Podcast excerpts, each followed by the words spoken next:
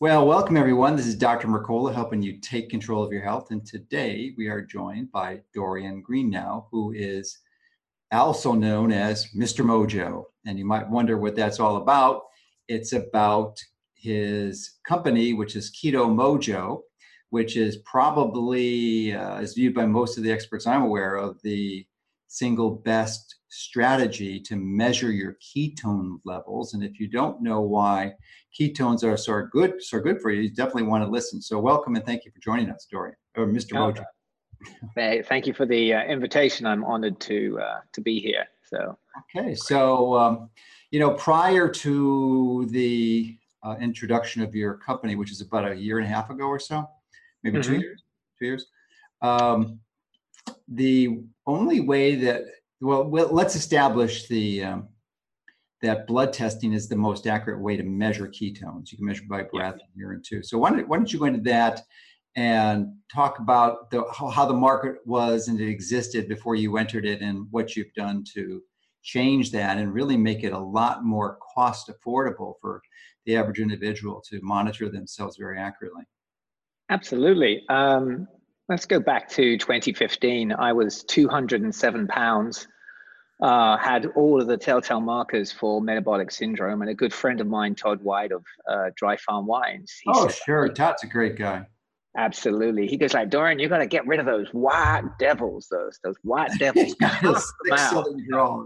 in his in his southern style way. And I'm like, what do you what do you mean by this?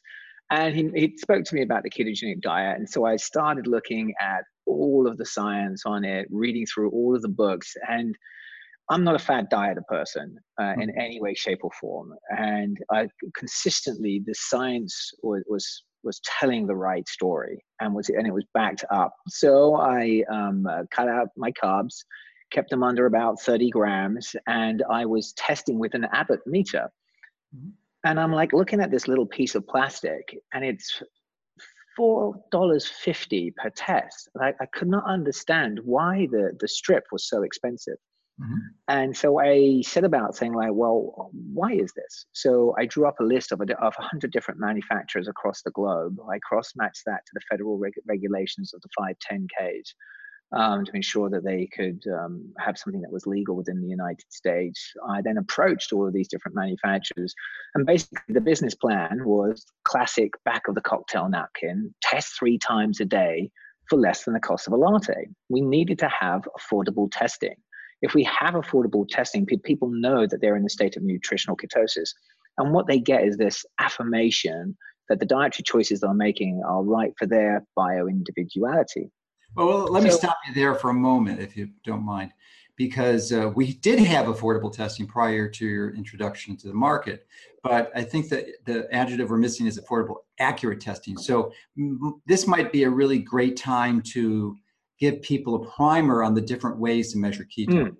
Yeah, so you basically have three different methods in the marketplace to measure your ketones.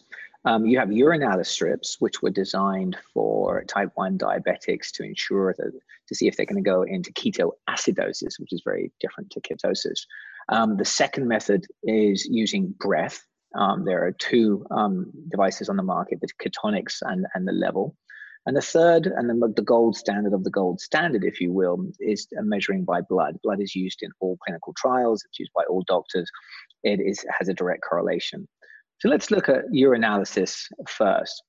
What a urinalysis strip is measuring one of the types of ketones, and there are three different types. I'd like to think of them like a, a, a backing group of singers. You have the two ladies either side, and in the middle, you have the big bass guy. The big mm-hmm. bass is beta hydroxybutyrate, represents about 70% of the ketone bodies that are in the blood, and that's the blood ketone. Then you have acetoacetate. I'm probably pronouncing that terribly, being English. No, it's great. I love your and, love your British accent. Acetone, which is from the breath. Now, acetoacetate gets spilled into the urine. Uh, then the first stages of going into nu- nutritional ketosis because your body's mitochondria has not yet changed yet to take advantage of those ketones then what happens? Your body doesn't waste energy. So it uses the, the, the spilled ketones and therefore they no longer spill. So a urinalysis strip is not a good biomarker to test accurately with. Um, they're also, just as, as the design side, you know, ketoacidosis should really be called glucoketoacidosis because you can only have ketoacidosis if you have very high ketones over 12 millimoles and also high glucose over 240. That's why whenever you see on a glucose meter, you'll see it'll say check ketones if you have a blood glucose over 240. So that's the urinalysis strips. And take a look at breath. Um, there's the Ketonix, um, which is a Swedish-based um, uh, company. I think it, it, the actual their meter is about two hundred dollars. Um, there's not a direct correlation um, on the Ketonix between the, the level of acetone to fat burning or to a um, specific um, and the word I would look for is ther- therapeutic. Right? so, sort of very much either is or is not, but no sort of granularity of measurements in between that that comes in there. I think it's a great tool maybe for an epileptic um, person, uh, mm-hmm. which was what it was originally designed for for epileptic children. Um, so they have a way that they can blow into it very simply, very easily, and I think in that um, specific methodology, I think it's a very good tool for that. The other meter where that does it is the LEVL. Um, and uh, I know all the team over there, they've spent a huge fortune in creating um, a, an accurate breath meter, but it is about $600. And then there's a monthly subscription that you yeah. need to keep it calibrated. Yeah. And the science that they've done on that, I think, is some really great science. And I'm hoping that they continue to um, build on that and bring down the cost of that $600 uh, meter and refine it as they move forward. Yeah, um, I, I, was impressed with it too, but it, you know that monthly prescript subscription model just doesn't fly. I mean, it's just almost like a greedy company. So I, you know, they've got to get rid of that from my perspective. But you made a bold statement that the accuracy of the Ketonix was questionable. Uh, and uh, certainly the company would dispute that. But interestingly, that's my observation too, and I've stopped using it. It's certainly a lot easier because you're just blowing into it. There's no monthly yep. fee. There's no uh, nothing renewable that you have to purchase. So if it was accurate, it'd be great. But in our my experience, it just isn't accurate. So I'm not using it. So how how do you come up with that? Is there clinical published information, or is that just your experience? Well, to my knowledge, there's not one single clinical trial um, that is going and been used by the Ketonix.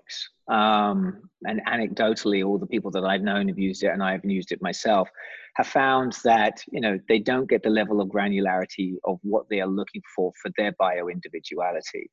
Um, if you take a look right now, there's uh, if you look every single day on the IRB board, there are hundreds of clinical trials um, being done uh, into the ketogenic um, uses of the ketogenic diet. Um, we are currently now funding three of those clinical trials um, right now. One for C- two for Cedar Sinai Hospital, and another one for UCSF, because the the the level of accuracy that you can get from a blood meter uh, is extremely well proven. It's it's federally regulated, um, so that across all of those trials, people know that if you're testing, that the data set that is there is a valid data set.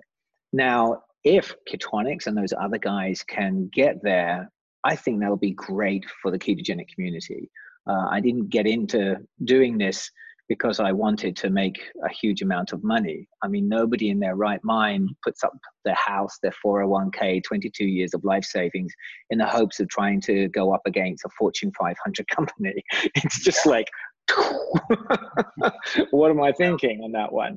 Yeah, um, you but, saw a need and you filled it, and uh, a lot of people are grateful for that. Well, I, we're also grateful to the ketogenic community because they could understand what we were trying to achieve. Um, and it is affordable testing. Because we have a finite life with the majority of our customers, and we're happy about that. Mm-hmm. Uh, other large pharmaceutical companies, they want you to be with them for their entire life and milk as much money from you. We realize that our job is through affordable testing people can test, they can work out what their bio individuality is, and they test a lot to begin with. But as they adjust and change their dietary choices, they test and they're in ketosis, they test their in ketosis. And then what happens is the frequency of the testing drops off. because they're now living a very healthy, vital life. Mm-hmm. And that to me is the best thing because we've done our job. Our job is not to create legions of unhealthy people. Our role in life is to live a very vital, healthy life and, and make sure that our friends and people around you do the same. All right. Well, thank you for uh, giving us the background to understand what you've produced because without that perspective, it's difficult to appreciate what, what's available. So I, I interrupted you before you did that expansion as you were describing how you started the company. So why don't you can, mm-hmm. uh, continue? So, so we searched around looking for a manufacturer to partner with us, and, and it comes down to there are only just a few major players, te- technology holders, if you will, around the globe that can have the, the patents to do um, both ketones and glucose. And it was important for our meter to be able to do both and to be able to get it at a, at a very affordable price. And one was obviously Abbott that we all knew. The other one was Nova. And um, there was another manufacturing company that I work very closely with um, to make our, meter. And so when we launched in August, um, August the 1st last year, so it's just over a year that we've been going, um, we were able to come to market with a strip at $1. And we guaranteed every one of those first few people who signed on that they would get be guaranteed at 99 strips, 99 cent strips um, for life. Um, because we, we wanted to make sure that people understood that we weren't in this for the short haul. We were actually in here for, for the actual long haul. And it was quite a tumultuous start for my wife and I because uh, we started August 1 and then the fires came through here in California on uh, August the 9th. And we lost our house in those fires. And I remember being on a, on a street corner down in South Napa. I'm on my laptop. I'm answering all everybody's questions because all I could find was this Wi one bit of Wi-Fi going like, "Don't worry, inventory's fine. It's down in Southern California, just in Los Angeles. It's all good." Um, and it was a blessing and a curse in disguise because um, the keto community was so welcoming of having affordable testing that we were growing exponentially, and we were able to not only we got our insurance money and I said to, to Mrs. Mojo, you don't want to replace any of the furniture and stuff, do you? And basically she agreed and we then put all of our possession money and everything in. So there's nobody all in as a company as my wife and I. Uh, and I look at this place that is around here. It's a rental house with rental furniture and just a few pictures at the back there that we were able to, to pull out from the and put into the car and that's pretty much about it in, in our lives. So um, you know our goal is to is to really bring about a revolution in healthcare. And uh, i think we have the one of the catalysts to be able to do that. Yeah it's a really great tool. And uh, I, I, appreciate the fact that people use it intermittently and quite a bit initially, as you mentioned, and then fade off. But uh, my personal experience is that uh, things change. And that you know you may have some concepts of how to integrate and i'm thinking specifically of my own experience with partial fasting which to me you know i've been a big fan of cyclical ketosis. And I, let's go venture venture out there because i'm interested in your personal journey with respect to ketosis. And you know after todd encouraged you to, to step in, down that path. And uh, how that happened and what you're what you've done and what you're currently doing. Yeah, so uh, so back 2015, um, I started um, following a ketogenic diet, and let's rephrase that: ketogenic lifestyle. Because if you think of it always like a diet, then you're never going to succeed. If you think of it like a lifestyle, then you, then you will succeed. And for me, it was uh, very clean keto, keto and yoga uh, is what I were my my two things that, that I, I did. So I wasn't down the gym. I just did um, a daily meditation practice um, uh, using doing Ashtanga yoga. And uh, you know, when I first started, uh, obviously it was very classic. I was had very well. I was lucky. I had very little um, keto flu because I was making use of proper supplements um, to do it: potassium, magnesium, and salt. Making sure you're having your bone broth, doing all those classic things because if you listen to what all the scientists and doctors are telling you, it's pretty easy um, to follow that. So, so no keto flu came on in. My weight loss was a steady one to two pounds per week. Um, and it just gently kind of like dropped on off and dropped on on down. Uh, I was personally, I'm not. I found that I had a problem with sugar alcohols um, through testing, uh, and with that, I don't do any keto cookies or bars or other things, and I pretty much eat nice, clean, freshly made home home food. Or when we go out to restaurants, we're blessed by living in the Napa Valley that um, we have good Mediterranean cuisine, and they're very welcoming for us to adjust any any restaurant um, food item. It's easy to substitute after you've learned to eat out for a while. And then what happens is my weight dropped down until it got to it, it its natural set, set point, which is between 165 if I'm really going hard on, on the yoga and about 175 um, if I'm working a little bit too hard and not getting as much. How, how tall are you? Um, five foot nine inches. Okay. So that's pretty good. Yeah, that's pretty optimal. Yeah. So, uh, and then are you integrating uh, the carbohydrates uh, on a cyclical basis back in? So, are there other days when you have higher amounts of carbohydrates and protein, or is it pretty much a standard diet most of the time? Well, there are moments when we all slip off the wagon. So, I think I do intermittent cycling because just of, of human nature more than anything like that. Well, when I'm at home, I will generally um, eat a very clean keto lifestyle. Um, I like to have my ketones personally.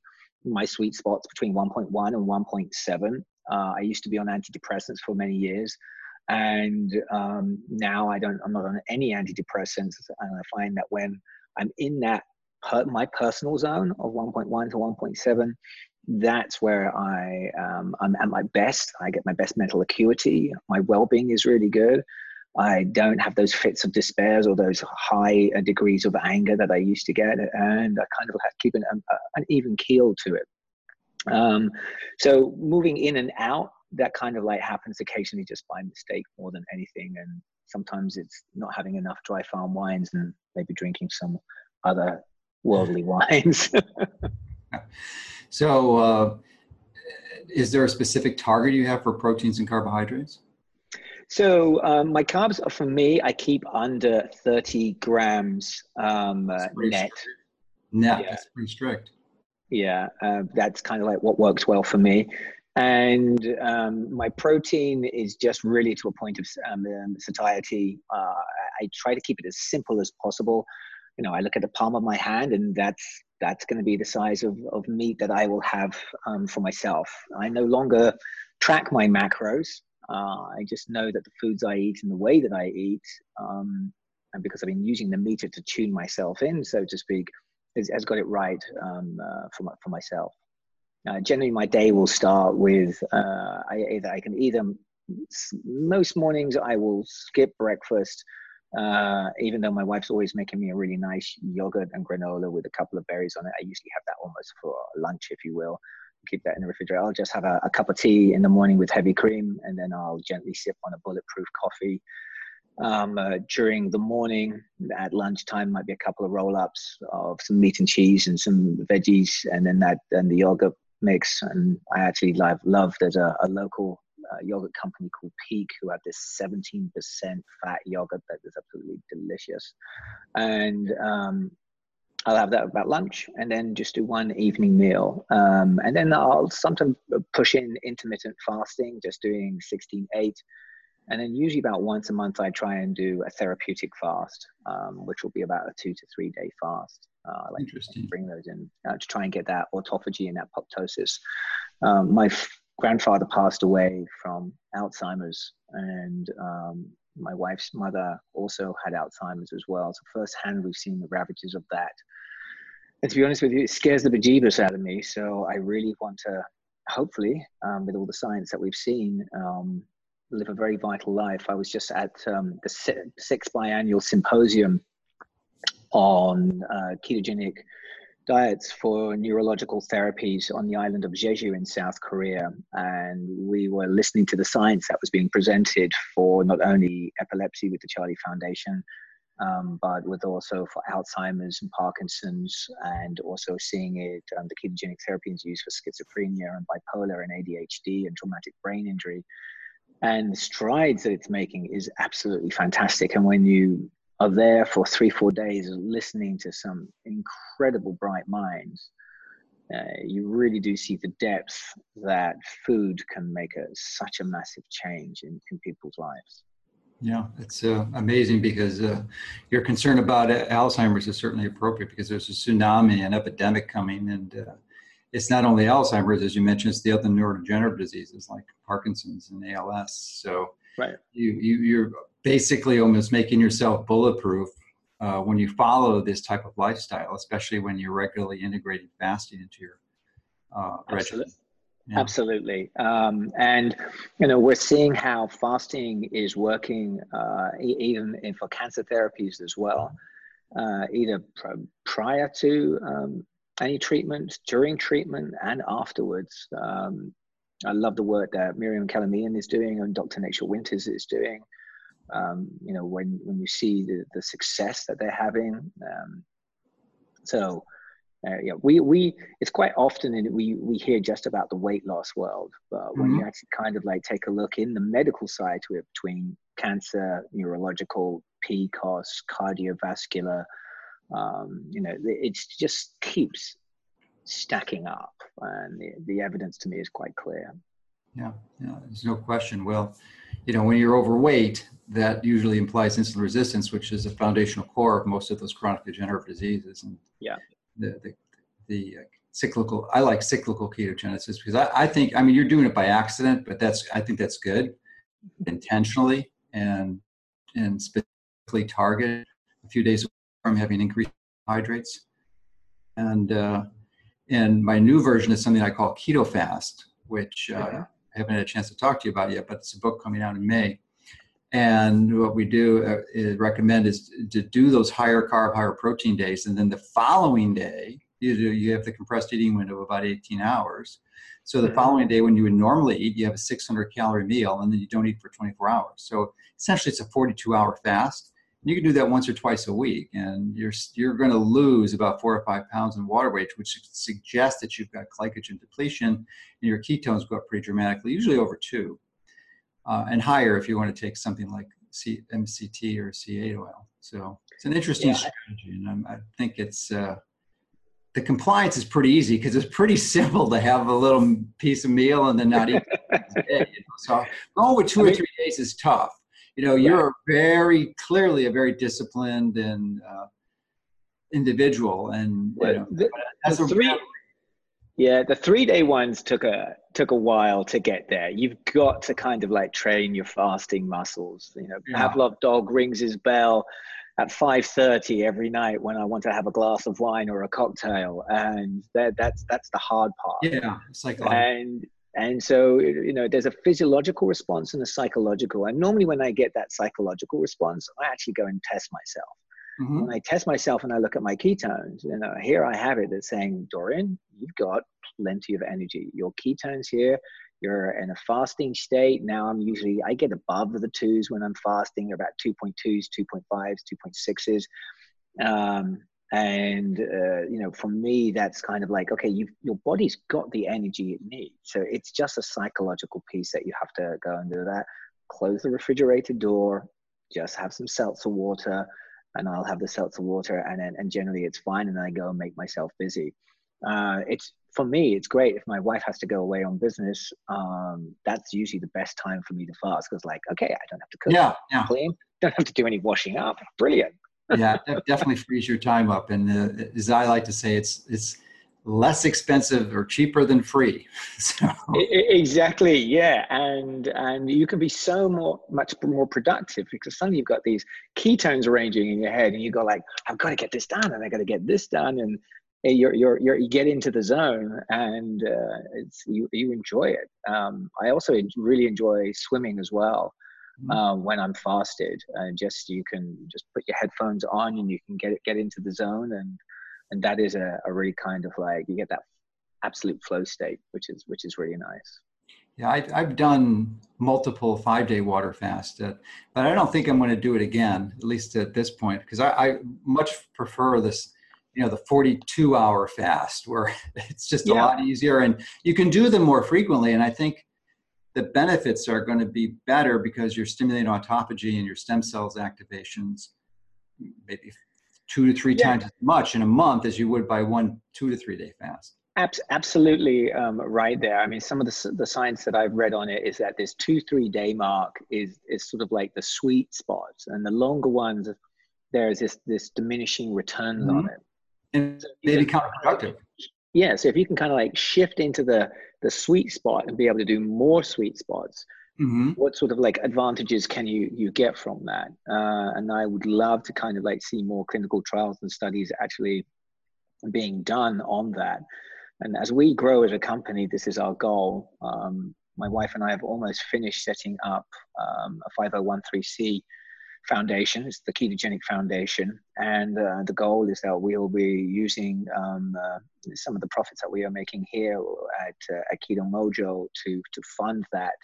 Because what we do need to see is more clinical trials and studies of greater cohorts of information um, that can be delivered um, through different um, uh, medical channels so that we can really showcase the efficacy of these these treatments in, in a clinical double-blind way.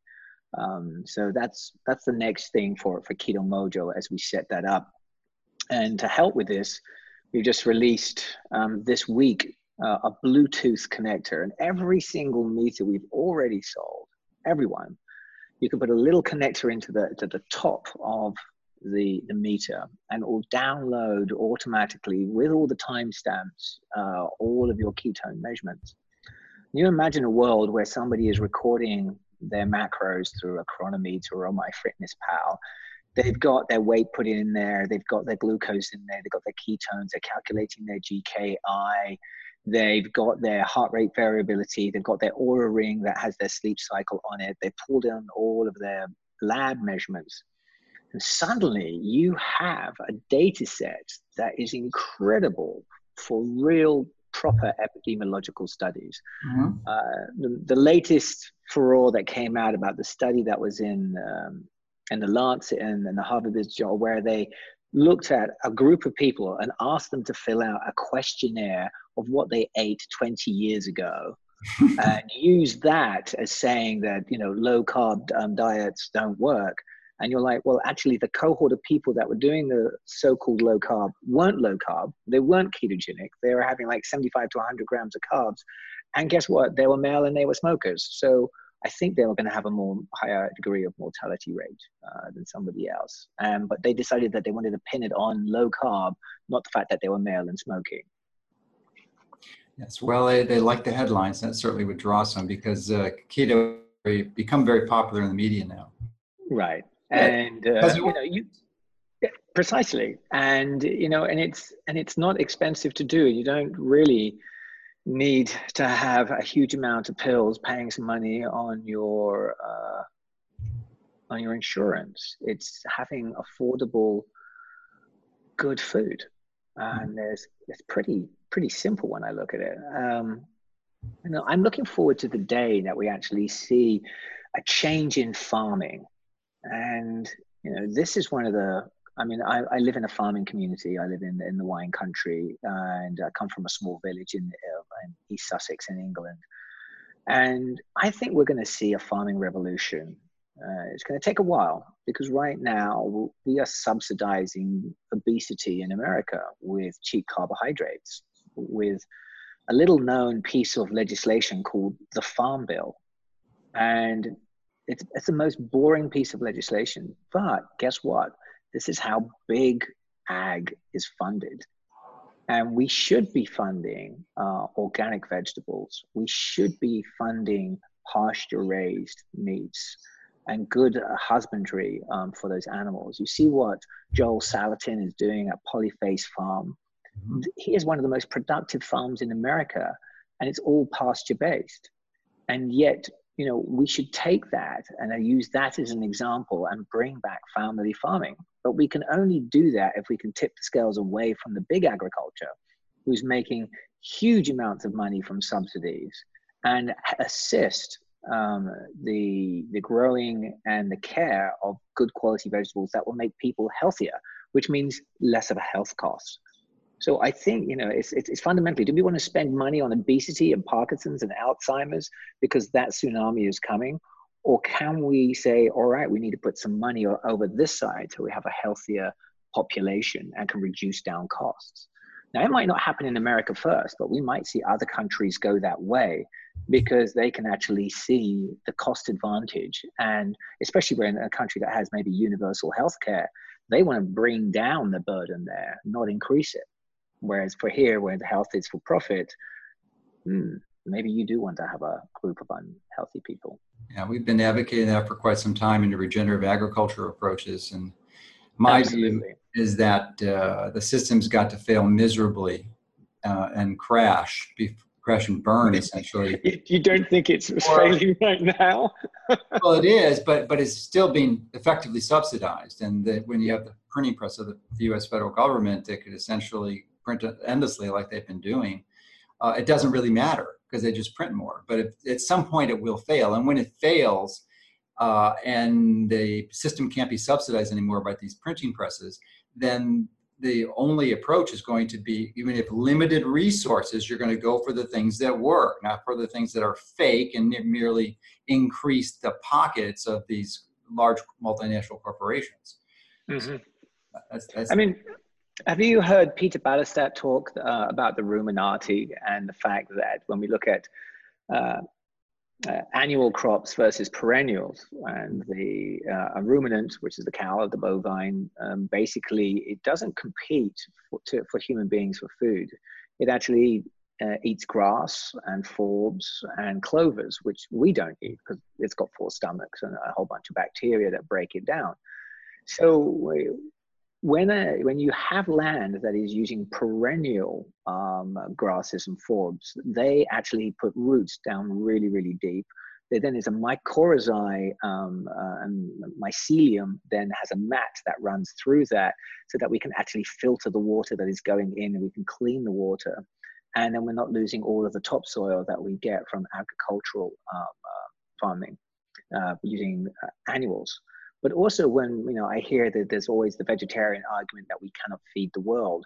Well, a vegetarian diet is an incomplete protein, and you need a complete protein for us to live, to have all the essential amino acids. So it will actually take almost twice as much land to have a complete protein vegetarian grown than it is to have it as a pasture raised. And we can also look at stacking functions in the ecosystem by we can have cattle graze underneath trees. We can have tree crops for nut oils. We can have tree crops for avocados. We can have tree crops for even coconuts on marginal land that is down um, by the beach or that is um, uh, in, in deserts to still create all the oils and essential fats that we need. Uh, I, so I, I love the way that Joel Salatin says it, it's not the cow, it's the how. Yeah, yeah. I've been to Joel's farm, and I've been to many other uh, regenerative agriculture farmers like uh, Will Harris and Gabe Brown, or some of the pioneers in that area. I've been to all mm-hmm. their farms, and uh, you know I'm quite familiar with the with the process and the strategy, and that's something we recommend and encourage. But you know, there's still this fundamental challenge that the, the mass majority of the population is really seeking convenience and have been essentially brainwashed by the media. And we're seeking to counter that with our platform to help give them the truth to help them understand and make choices that are going to promote their health and prevent them from being in the hospital which is not a good place to be yeah and what you're doing is one of the most important things we need to have a, a bottom up and a top down strategy um, for for to, for us to make this fundamental change. And you know, from what I'm seeing, and obviously I'm in a bubble. I'm in the ketogenic bubble, and it's um, but what I'm seeing is we're seeing when we went, I was at OSU with um, Dr. Volek uh, invited me up uh, Keto Mojo to be there, um, and it was the first time that um, the Food Innovation Center at OSU had had um, a gathering of scientists who were presenting in all different disciplines. And you, you get into a room, and this it was packed. There were 400 clinicians and scientists and doctors in that room they had some, some of the brightest and best presenting and it was amazing uh, standing room only when you kind of like see this sort of uh, uh, people do, doing this and you're like this is happening across america and across the globe now that we're seeing more and more and more of, of these kind of meetings and sharing of these ideas. And I think the speed that it's going to accelerate will surprise a lot of people. Uh, we're already seeing in the supermarkets that you know most people shopping the outer aisle and then not shopping in the center. And it's been a 1.4% drop on packaged goods in supermarkets. And to me that's great. Finally you know like people are waking up. That proverbial outer aisle i would say i just happened to go i this is the second time i went to the store this year. Normally i get it from a farmer's market i just had to go because my local source of eggs dried up so i had to go get some and I was I went around the edge of the store because I knew that's where the eggs were, and I had to pick up some produce. And uh, I would say it was like seventy five percent of the stuff in the outer aisle was bad. I would shouldn't be bought. Well, yeah. I mean, it, it depends on the store that you're going to, for sure. I mean, I'm here in California. Yeah, yeah. So it's uh, a different strategy. I'm super blessed uh, in the fact that I can go into into a local Whole Foods, and there are five different pasture raised um, brands of of eggs that is available, and two of them are local. I can go into my local tiny independently owned supermarket and I can get eggs from just down the road uh, from uh, Tombosoro Ranch, uh, which is literally less than two miles away. And I think this is how it should be. Uh, and I think that the, the, the clever uh, distribution company will be one where they start to really learn how to source local. We're not going to change how people want convenience. That's going to be the hard part. No. Uh, but if we can create and make sure that there is the vectors and the channels and that the farmers can make sufficient amount of money doing it, that that becomes the most important piece. So I, it, I, yeah. I want to go back to the uh, the science a little bit, and um, you're um, in an interesting position because I suspect you're an exhibitor of some of the top events, and you travel pretty regularly. So maybe you can comment on that and uh, you just mentioned you were in Korea. So uh, you're probably getting to learn from the best people in the world on a regular basis. So if you can just confirm that, and then uh, maybe share a few of the highlights that you've learned in the last six months or year. Oh, absolutely. So, I mean, you know, we we segment um, our markets of where we want to try and and help and assist with um, in the medical community through cancer, neurological, PCOS, um, cardiovascular, and uh, obviously weight loss, type 2 um, diabetes. Um, so when we're taking a look at, at, at, some of the events, what we're seeing is, is um, if in, especially in, in cancer, that this really bio-individualized targeting is coming into play. Uh, a good integrative oncologist is first of all going to make are going to want you to take a full genome test, and they're going to be taking a look at wanting to make sure that you've got the. They're going to be looking at the type of cancer that you have and making sure that the the targeted therapy that they're going to do is going to work. And I want to be based on that. Keto for a lot of cancers it will be very advantageous but there are still some cancers who are tenacious and will feed off of ketones. There are some cancers that cannot feed off of ketones. And so being on a ketogenic diet gives you a, ma- a huge amount of uh, advantage on that one because of the Warburg effect that is well known and being able to weaken it. And we just want to emphasize here too that I don't think any expert is claiming that ketosis cures cancer. It's a powerful adjunct, but it needs to be used in conjunction with other approaches. Precisely, and um, and what you have with people like uh, Dr. Nasha Winters when she's talking about the terrain ten is, you know, to, for the, the greatest degree of success, you're looking to get one percent here, two percent there, five percent there, six percent there, just enough to tip the scales and that can be through making sure that you're removing electrical uh, magnetic frequencies from from around you. You're making sure that you are not in an area full of pesticides.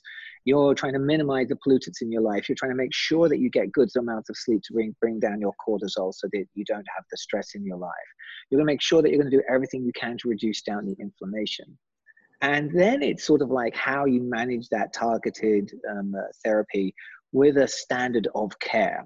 And there's a well regimented standard of care for different cancer protocols, but there's not yet quite a, a well regulated standard of care for a ketogenic diet. And I think the ketogenic community really need to come together on this Uh, we heard Pam and Doug Devine down at Low Carb USA uh, and Gary Taubes calling for this. And I think it's really important that we, we set this kernel of a standard of care and then wrap that around it, how the different types of keto will be needed for different protocols. Like what you need for cancer is different than what you need for epilepsy, which is different to what you might need for a neurological disorder, and certainly it would be different to what you need for PCOS. Uh, from what I'm hearing in, in the epileptic world, you know, higher is not necessarily better. It is the bio individuality that works. What I hear in the cancer world, that definitely higher is better if you have a good GKI, which is the glucose ketone index by Professor Seyfried. Um, but and how you apply that, um, the use of exogenous ketones for certain therapies is also really beginning to come into play. Um, do you personally use exogenous ketones, either the salts or the esters? I do, yes. I actually use ketone salts. Uh, I'll be honest, I live in the Napa Valley. I sometimes consume too much wine. It's probably the best hangover cure going uh, that I found. but I also find that when I mentioned before, my sweet spot for um, uh, for the way that I feel mentally and for my mental acuity between 1.1 and 1.7. I like a little bit of exogenous ketones in my water bottle that I gently sip on, and that just makes sure I'm in that um, uh, in that even keel in, in that respect. I also use it as sometimes as a pre-workout before if I've got um, now I'm going to do a pretty strenuous Ashtanga session. I like to have a little pop of that prior to um, uh, beginning my practice, and I find that that really does help that I can get deeper and longer uh, of the energy on that first part of the. Well, um, I'd like to veer off into another tangent that I learned from Dr. Richard Veech, who's probably one of the world experts in ketones, mm-hmm. and and addressing combining that with some of the points that you mentioned earlier about the integration of some of the Bluetooth technology into Keto Mojo and the Bluetooth headsets that you're wearing. So that's EMF radiation. It's wireless frequencies that are not necessarily healthy for biological health.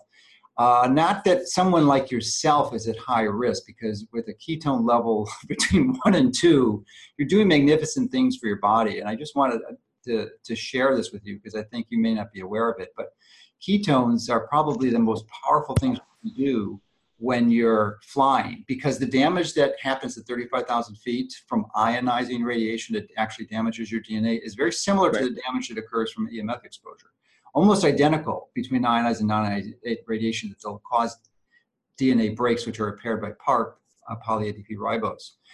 And the solution to that really is that one of the solutions is to have high ketones because the ketones right. will go in, they increase NADPH, which is uh, unbelievably great at regenerating uh, the antioxidants uh, and increasing SOD and catalase, and it hits FOXO3A. It's an amazing, powerful strategy. So what I recommend is that people don't eat when they're flying at all to keep yourself in ketosis. And you could take exogenous, but you know if you it's kind of a hassle. There's a price to it, especially if you're going to use the esters. You're looking at 15 $30. So you can just yeah. get, especially someone like you can easily be in nutritional ketosis. I also think, yeah, I also think things like exogenous ketones. Uh, you know, I have a friend who's, you know, I'll give the classic example. Their parents, they've got early on onset of dementia. They're very hard to um, uh, to change their ways at that stage. So, what happens then? I mean, exogenous ketones, a simple drink can um, basically help them um, uh, and be a, a kind of a crutch. I think there is definitely a place for that uh, I look at the American military and I think uh, I do not understand why the American military is not 100% keto. Uh, and I'll give one classic example. You know, for one gram of fat, you get nine kilocalories. For one gram of carbohydrate, you get four kilogram um, kilocalories. So you've got to have twice as much food go into a theater of operations. That's twice as much trips to feed the troops, which means you're exposing the supply chain to twice as much damage. This was the problem that we saw in many war different war zones. Second, if you can function better with mental acuity, would you want to have your hands stuffed with food or would you want to have bullets on in the theater of operation? So if you're already in a ketogenic state, you can then have that extra uh, acuity that you need. And the third bit is uh, was recently presented by Dominic D'Agostino at OSU I didn't even realize that most submariners uh, in, in the US Navy are in a constant state of uh, having too much CO2 that is way over what would be OSHA compliant. And if you've got a high CO2 area, there's going to be more chance of seizures. So shouldn't they be drinking ketone salts whilst they are performing their duties to help protect the brain from the damages that they're having of their daily jobs of protecting America?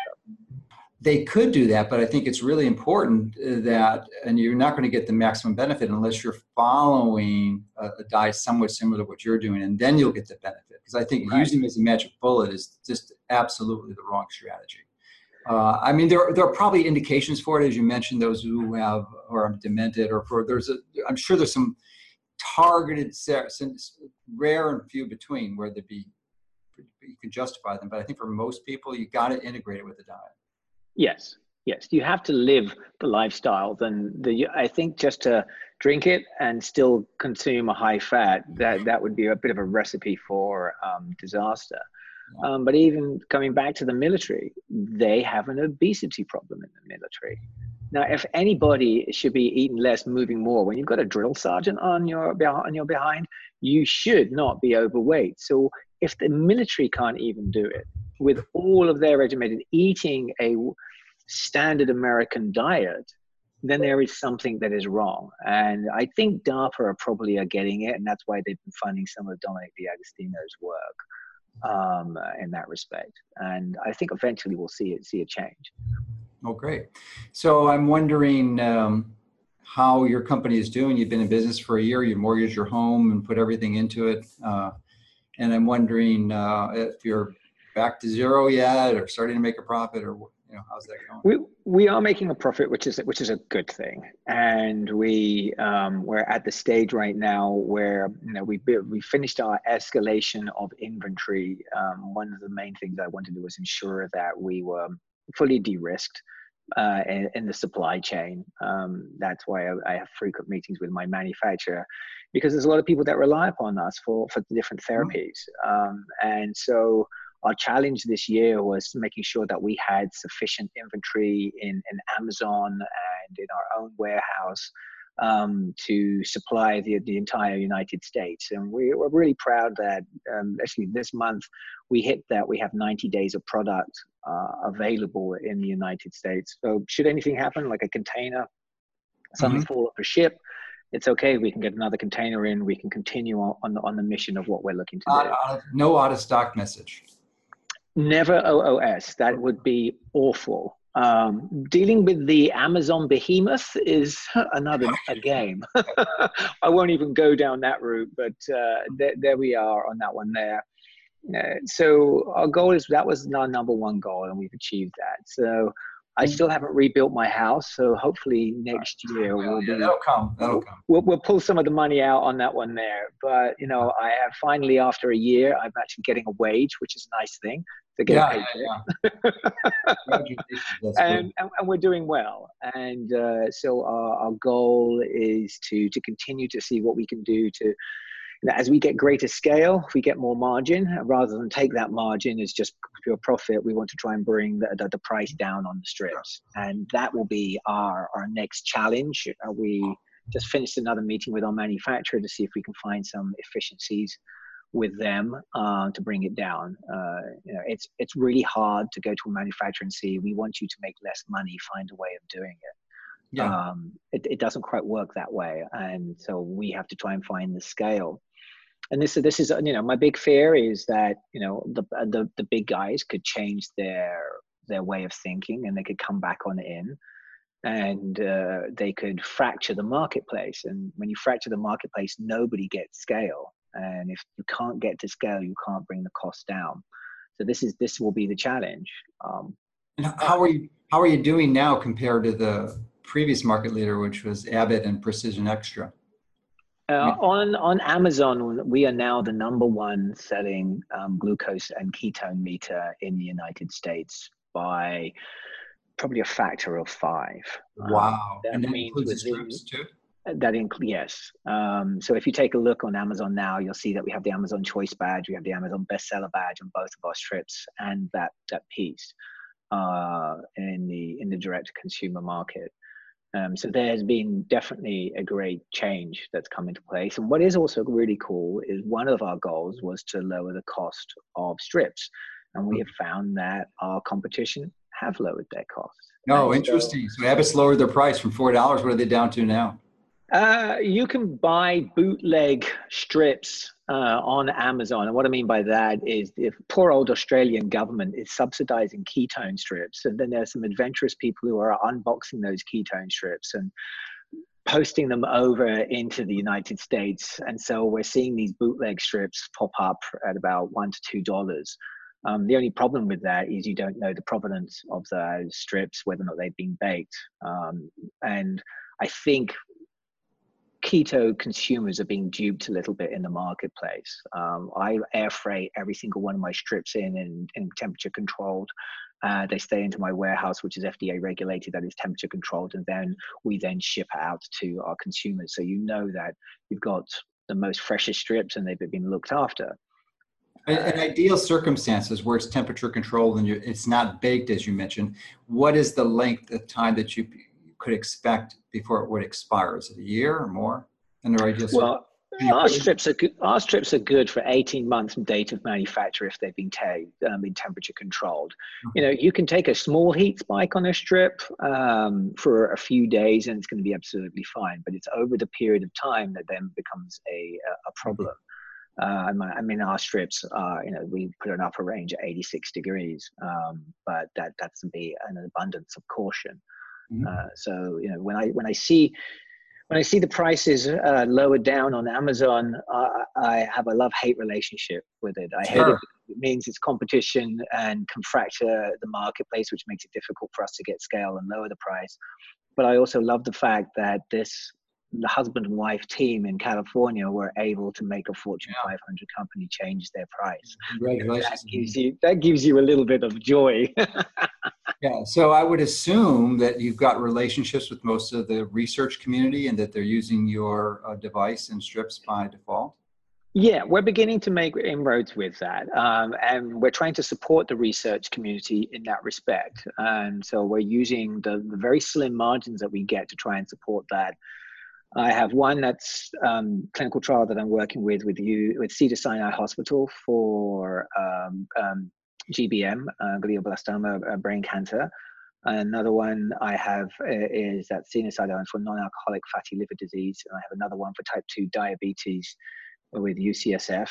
And, uh, and then we are beginning to build a, a more program out for different researchers um, who are approaching us. And this is the piece that bothers me the most actually because I, when i'm talking to these researchers they are telling me about how underfunded they are mm-hmm. and you know they have to look everywhere to get forms of cash and that's why we're setting up the foundation so that we can support fund the funding of these clinical trials that we're able to support in the form of meters and strips so that we can have uh, better science and clear science so that it becomes unequivocal when we have to really change policy in the United States. The work that Nina Teicholz is doing with the Nutrition Coalition is fantastic, mm-hmm. but they need help with science. And what they need is to say, look at all of these different reasons here. Along, along those lines, I wondered if you have a plan or, or, or have considered uh, integrating all this data that's being collected. People are doing their ketones more regularly now because they, it's more affordable. And obviously, we've got great fitness uh, nutrient trackers and, and collecting the data. Is there any effort yes. using using tools like Cronometer and and then collecting that information and doing studies and, and analyzing yeah. it? Absolutely. Um, I have a, a deep partnership uh, that is ongoing with David Korsunsky of Heads Up Health. Mm-hmm. If anybody doesn't know Heads Up Health, check it out. It's probably one of the best platforms that is going um, for l- tracking all of your data points for, for your health. And what I mean by that, it's sort of heads like up, uh, health.com.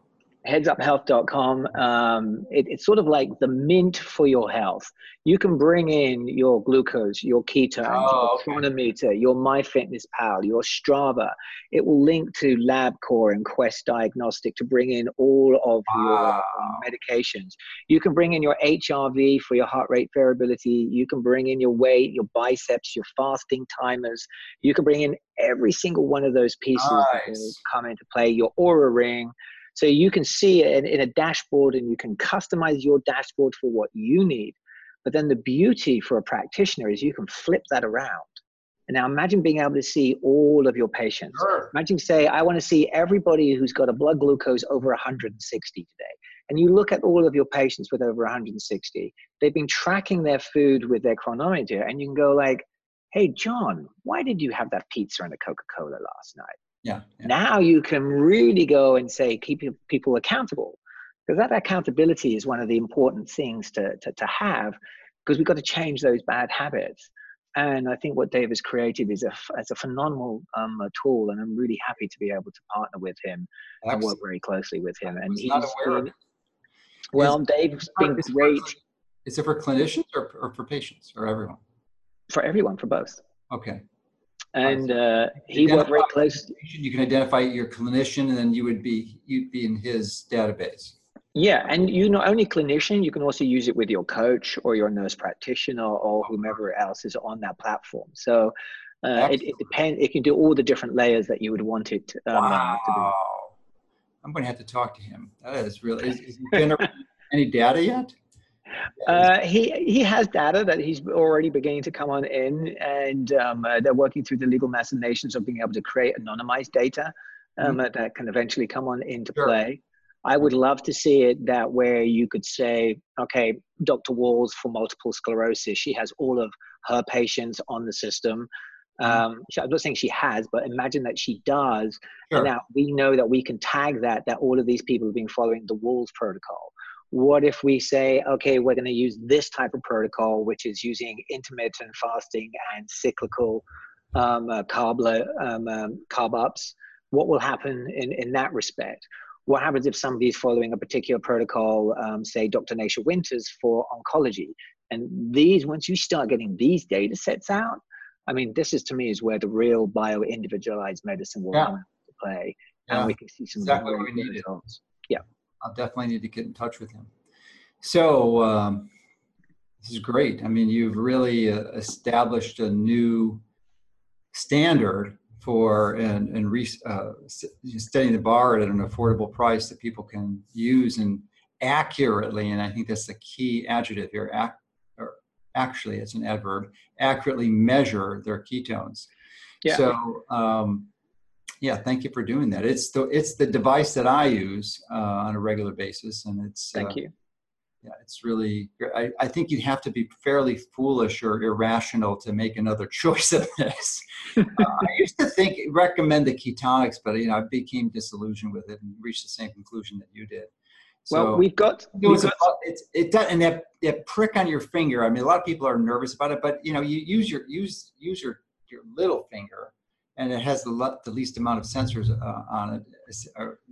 I, I, like I like to use the the side of my finger here. Yeah, the side too. Uh, on, on, the on the on the edge. It's it's a lot a lot easier in in that respect. Um, but we've got some exciting new stuff that's going to be coming out next year. Uh, we're working on a, a next generation meter um, that basically it'll be about the size of a stick of chewing gum. Wow. We'll connect to your iPhone and you'll be able to measure your ketones and your glucose um, uh, with that device. And with that, we have the global, global um, intellectual property that we've managed to secure for it, which is going to be very exciting. So we would like to bring the price down across the globe. Uh, we're also working on a, um, a two-in-one strip. Uh, I'm hoping we'll be able to get the, the science uh, dialed in. Uh, yeah, and so that will measure glucose and ketones in one in one basic stick instead of having to do two. Uh, and so we're working on that. So basically, we're essentially taking all of our profits that we make, we're putting it into the R&D, we're putting it into supporting um, uh, clinical trials and, and science um, to better help the ketogenic community. And sure. you know, I, I don't see any of my competition doing that. yeah. because I just don't think that they care. And no, they're big companies. They got other sources of revenue they're more more interested in. But I've got a yeah. question for you on the sticks. Uh, mm-hmm. I tend to, if I'm going to do both of them, I'll tend to try to get a bigger drop of blood and use a you know a deeper stick so that I can use the same stick and have to stick myself twice. Is that not recommended? You recommend a separate stick for each measurement?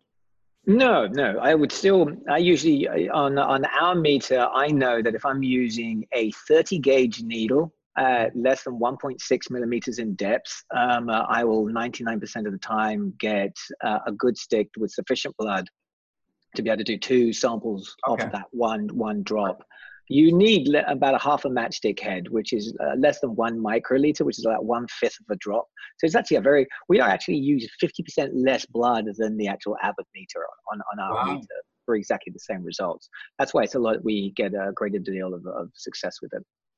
Terrific. Well, you, have knocked it out of the park, and congratulations for your courage to do this and your tenacity.